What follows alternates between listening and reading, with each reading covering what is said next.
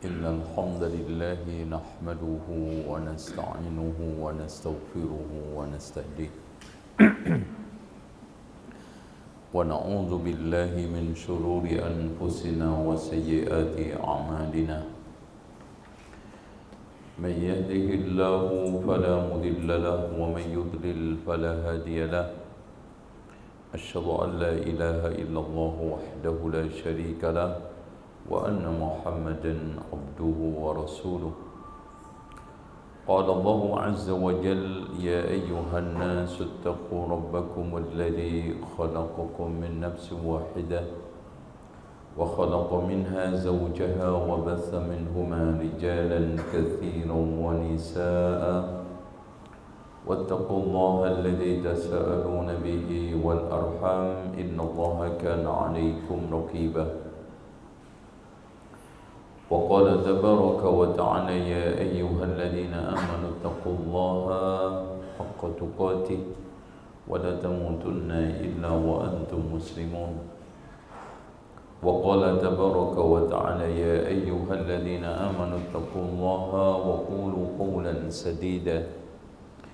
يصلح لكم أعمالكم ويغفر لكم ذنوبكم ومن يطع الله ورسوله فقد فاز فوزا عظيما.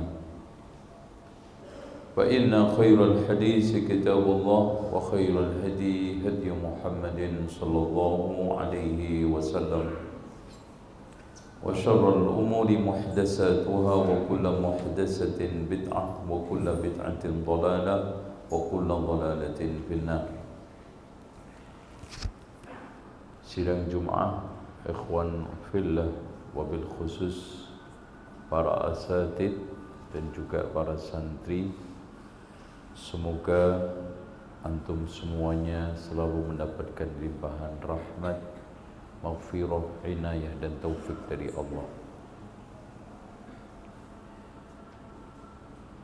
Allah Subhanahu wa taala menegaskan di dalam Al-Qur'an وَمَا أُمِرُوا إِلَّا لِيَعْبُدُوا اللَّهَ مُخْلِصِينَ لَهُ الدِّينَ Dari ayat ini ada tiga perpaduan Perintah, ibadah, ikhlas Perintah memberikan satu makna di sana ada yang lebih unggul Bahkan tidak bisa diperintah oleh siapapun yaitu Allah innahu la yus'alu wa hum yus'alun. Al-ibadah kata Ibnu Abbas seluruh kalimat ibadah di dalam Al-Quran itu artinya adalah tauhid.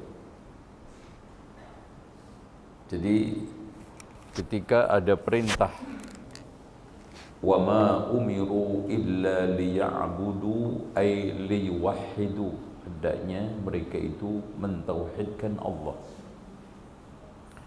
Sama juga wa ma khalaqtul jinna wal insa illa liya'budun. Al ibadah itu Allah tekankan di sini utama pertamanya adalah ikhlas. Dan itu adalah ekspresi akidah yang paling tertinggi Karena la ilaha illallah itu menuntut seorang untuk ikhlas di dalam beribadah. Makanya sayap yang sebelahnya Muhammadur Rasulullah menuntut setiap orang itu beribadah dengan cara yang benar.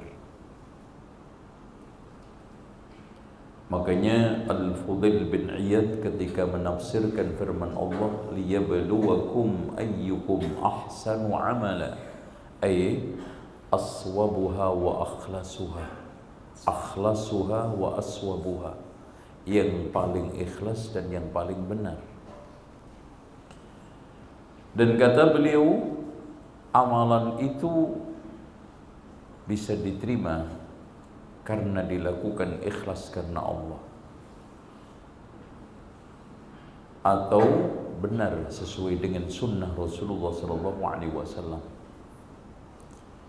Bila amalan itu ikhlas saja tapi tidak benar tidak diterima begitu juga benar saja tapi tidak ikhlas juga tidak diterima. Tetapi keikhlasan itu menuntut lebih berat daripada benar. Karena benar itu amalan zahir yang mudah untuk ditata, mudah untuk diperbaiki. Contoh solat secara benar itu gampang.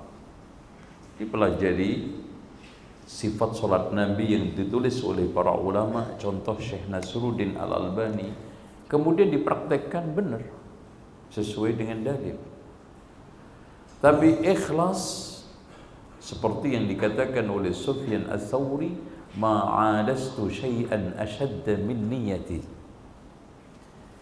Tidaklah aku perbaiki yang paling lebih sulit ketimbang niatku. Li'annaha tataqallab karena berubah-ubah. Itulah penekanan hadis yang pertama di dalam Sahih Bukhari dan juga yang pertama di dalam kitab Al-Arba'in innamal a'malu binniyat dan insya Allah kita akan bahas secara rutin di dalam khutbah ini hadis arba'in. Yang pertama ini kita akan menyoal hadis innamal a'malu binniyat. Innamal a'mal di situ innama adatul hasri. Hanya amal itu diterima oleh Allah. Bin niat karena niatnya. Makanya Imam Ibn Rajab Al-Hambali di dalam kitab Jami'ul Ulum wal Hikam memberikan satu makna innamal a'malu maqbulatun.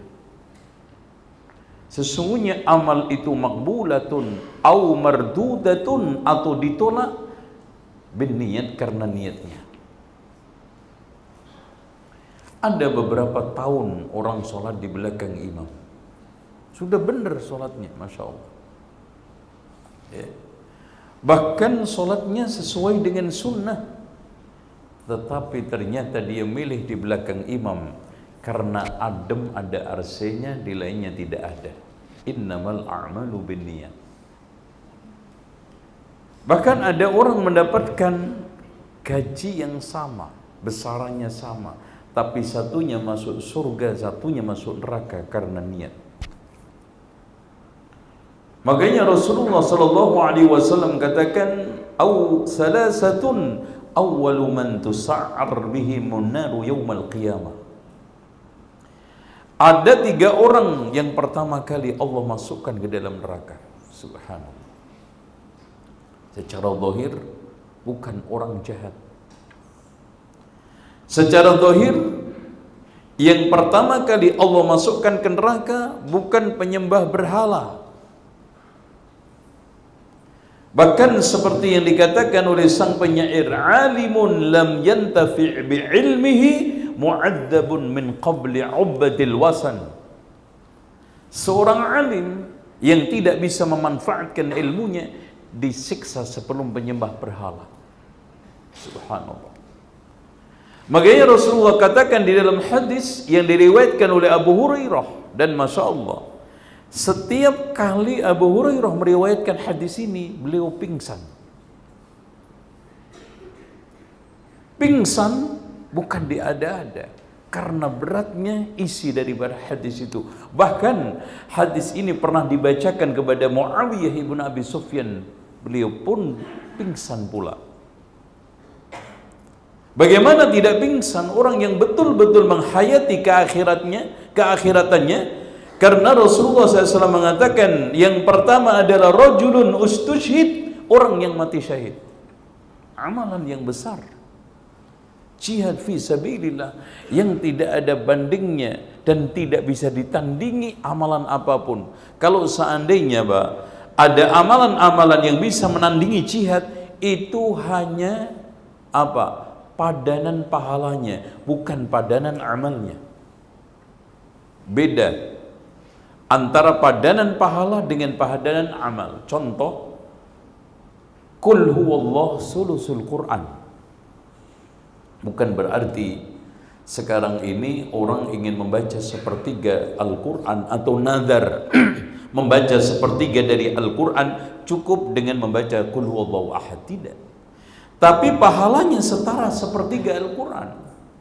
Begitu juga kalau ada amalan-amalan yang setara dengan jihad seperti al-ashru al-awal di dalam Dhul Hijjah atau amalan lain itu hanya sepadan tapi dari sisi amal tidak ada yang paling tinggi kecuali jihad. Itu dibatalkan oleh Allah bahkan bukan hanya semata-mata dibatalkan pelakunya dimasukkan ke dalam neraka. Dan bukan hanya masuk neraka pertama kali dimasukkan oleh Allah ke dalam neraka. Rajulun ustushid orang yang mati syahid. Kenapa? Karena dia jihad supaya dikatakan jariun pemberani. Pahlawan. Ria di hadapan manusia. Ingin jadi pendekar ingin jadi pahlawan ingin mendapatkan pujian dari manusia rajulun ustushid orang yang mati syahid. Kemudian yang keduanya adalah alim wa qari. Masya Allah. Coba bayangkan hadirin sekalian betapa banyak alim dan qari di sekitar kita berkeliaran. Mereka menampilkan berbagai macam tampilan-tampilan yang mengagumkan, tampilan yang berwibawa dan karismatik. Tetapi ternyata di antara sekian banyak alim waqari itu dimasukkan oleh Allah ke dalam neraka. Dan yang paling banyak di neraka. Lihat aja qadhi itu disebutkan oleh Allah hakim itu Rasulullah tiga yang banyak masuk mana? Surga apa neraka? Yang banyak masuk nerakanya. Dia sekarang ini menjadi orang alim supaya dikatakan sang alim diunjuk jari. Itulah yang dikatakan oleh Rasulullah SAW. Man ta'allama al-ilma wa la yata'allamuhu illa liyumariya bihi sufaha wa liyujara bihi al-fuqaha lam yajid arafal jannah raihatal jannah barang siapa yang sekarang ini belajar hanya supaya ingin dekat dengan ulama hanya ingin menantang-nantang orang bodoh bahkan mensafihkan orang-orang yang sekarang ini tidak memiliki ilmu merendahkan orang yang tidak memiliki ilmu Allah subhanahu wa ta'ala jamin tidak masuk surga. Lam yajid arafal jannah. Alim dan qari Betapa banyak di sekitar kita lantunan ayat-ayat yang begitu indah. Makhrajnya bagus, tajwidnya bagus dan juga Masya Allah tartilnya hebat, suaranya dikagumi oleh orang ribuan bahkan jutaan. Ternyata mereka itu semuanya adalah finnar. Karena supaya dia dikatakan sang qari, dia belajar berkali-kali dan berulang-ulang untuk membaca Al-Quran hanya ingin menang di dalam suatu perlombaan musabaqah. Dia susah payah menghafalkan Al-Quran supaya menang di dalam musabaqah. Entah musabaqah tilawatil Quran atau musabaqah at-tahfid. Sama saja. Liuqal alim wa qari. Dan yang ketiganya adalah rajulun tasaddaq bimalihi atau al-mutasaddiq bimanihi orang yang tukang sedekah. Bahkan ada yang sekalian tidaklah ada jalan satu jalan, satu jalan kebaikan melainkan uangnya dia ada di situ. Tidaklah ada map permohonan bantuan sosial ataupun dakwah ataupun pendidikan melainkan dananya mengalir ke tempat itu. Ternyata dimasukkan oleh Allah Subhanahu wa taala pertama kali ke dalam neraka salasatun awwalu man tus'ar bihimun naru yaumal qiyamah. Ini menunjukkan buktinya untuk terus memperbaiki akidah kita. Jadi akidah itu bukan hanya sekadang merapal asma wa sifat. Akidah bukan hanya sekarang ini menghafal tauhid dan pembagiannya ada tiga uluhiyah, urububiyah, asma wa sifat. Tauhid lebih dalam adalah praktik yang menghasilkan amalan-amalan itu tidak batal karena berbagai macam intrik-intrik ria, sum'ah, syirik khafi yang berbahaya yang selalu menyebar di dalam hati manusia. Makanya Rasulullah SAW selalu mengatakan, akhwafu ma akhafu alaikum minasyirkil asghar. Yang paling aku takutkan atas kalian adalah syirik kecil, yaitu apa? Arya. Bagi seorang ulama yang lebih ditakutkan lagi, katanya Shaddad ibnu Aus, akhwafu ma akhafu alaikum minasyahwatil khafiyah. Masya Allah. Sesuatu yang paling aku takutkan atas kalian adalah syahwat yang tersembunyi. Apa itu syahwat yang tersembunyi? Hubbur riasa, cinta popularitas. Dan ini sangat-sangat mudah tumbuh dan bercokol pada tokoh. Tokoh agama maupun tokoh masyarakat. Karena enak, adem untuk dinikmati. Bahkan dalih-dalihnya yang dibikin oleh setan itu sangat api dan rapi sudah sewajarnya kamu itu terkenal, follower banyak karena kamu kan hebat. Seakan-akan kata Abu Hamid Al-Ghazali, ketenaran itu sebagai ganti keringat sementara yang ada di dunia. Subhanallah. Jadi dirayu, ditipu oleh setan. Seakan-akan ketenaran dia, follower dia, dan berbagai macam ekspresi, pujian dari jamaahnya, itu bagian kecil daripada usaha keringatnya. Kamu kan sudah payah. Kamu kan sekarang belajar sampai doktor, mendapatkan gelar profesor. Wajar kata setan. Sehingga khubur riasah itu lebih berbahaya buat para alim, tokoh masyarakat dan tokoh agama daripada bahayanya dinar dan dirham. Makanya dari sekalian, setan jarang bisa melumpuhkan sang alim Setan sulit sekali untuk melumpuhkan, untuk menggoda orang-orang alim. Kenapa?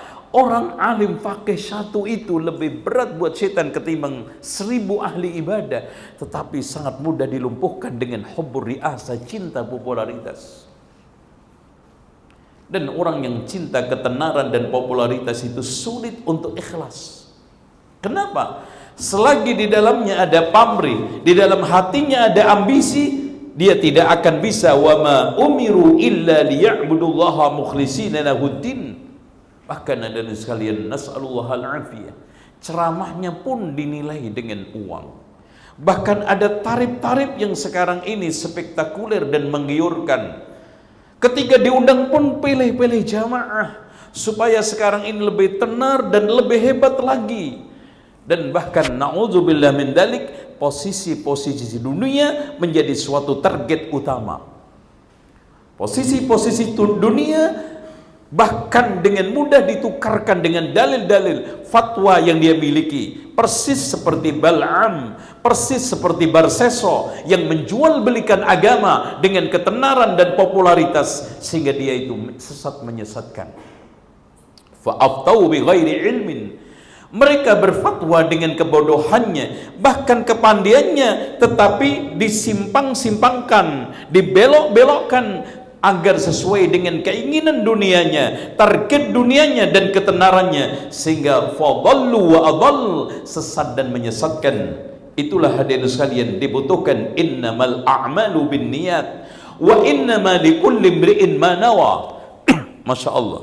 Rasulullah SAW juga mencontohkan satu amalan yang paling besar. Faman kanat hijratuhu hijrah. Dan itu di dalamnya juga mengandung unsur jihad, mengandung unsur perubahan apa pun.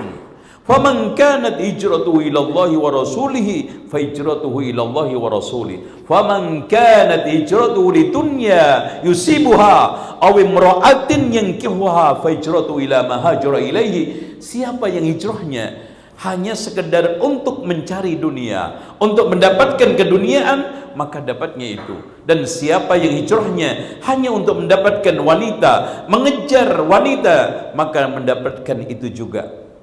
Tidak lebih daripada itu. Makanya Rasulullah SAW menegaskan di akhirnya fahijratuhu ila ma hajara ilaih dapatnya seperti itu pula. Dengan demikian hadirin sekalian patutlah kita bersikap seperti sikap para salafun saleh. Mengoreksi setiap amal yang kita lakukan. Bahkan para ulama salafun saleh mengoreksi setiap item amalan yang dia lakukan Sekarang wudhu niat lagi memperbaiki niatnya, solat memperbaiki niatnya, zakat memperbaiki niatnya, mengajar membaik memperbaiki niatnya, dakwah belajar memperbaiki niatnya. Bahkan setiap dia melakukan amal diperbaiki niatnya. Kata Imam Sufyan As-Sauri tadi, li'annaha tataqallab karena berubah-ubah. Bahkan saking dahsyatnya perubahan hati karena niatnya itu Sampai Rasulullah SAW nanti mengatakan di akhir zaman, Badiru bil a'mal, bergegaslah kalian dengan amal soleh. Fitanan kakitu'il laylil mudlim, fitnah seperti malam pekat. Yusbihur rajulu mu'minan. Coba perhatikan ya ikhwan. Pagi mukmin wa yumsi kafiro, sore kafir. Yabi'u dinahu bi'aradin minad dunya, menjual agamanya dengan keuntungan dunia. Nasallallahu al-afiyah. Demikianlah apa yang telah saya sampaikan sebagian kecil daripada syarh innamal a'malu binniyat wa innama likulli imri'in ma nawa. Faman kanat hijratuhu ila Allah wa rasulihi fa hijratuhu ila Allah wa rasulihi. Wa man kanat hijratuhu ila dunya yusibuha wa imra'atin yankihuha fa hijratuhu ila ma hajara ilaihi demikianlah mudah-mudahan bermanfaat. Aqulu qawli hadha wastaghfirullah li wa lakum واستغفر الله العظيم إن الله هو الغفور الرحيم.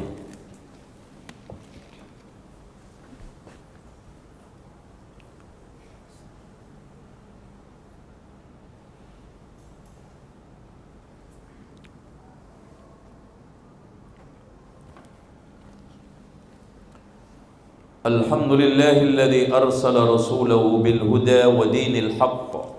ليظهره على الدين كله ولو كره المشركون. أشهد أن لا إله إلا الله وحده لا شريك له وأن محمدا عبده ورسوله. اللهم صل على محمد وعلى آل محمد كما صليت على إبراهيم وعلى آل إبراهيم إنك حميد مجيد.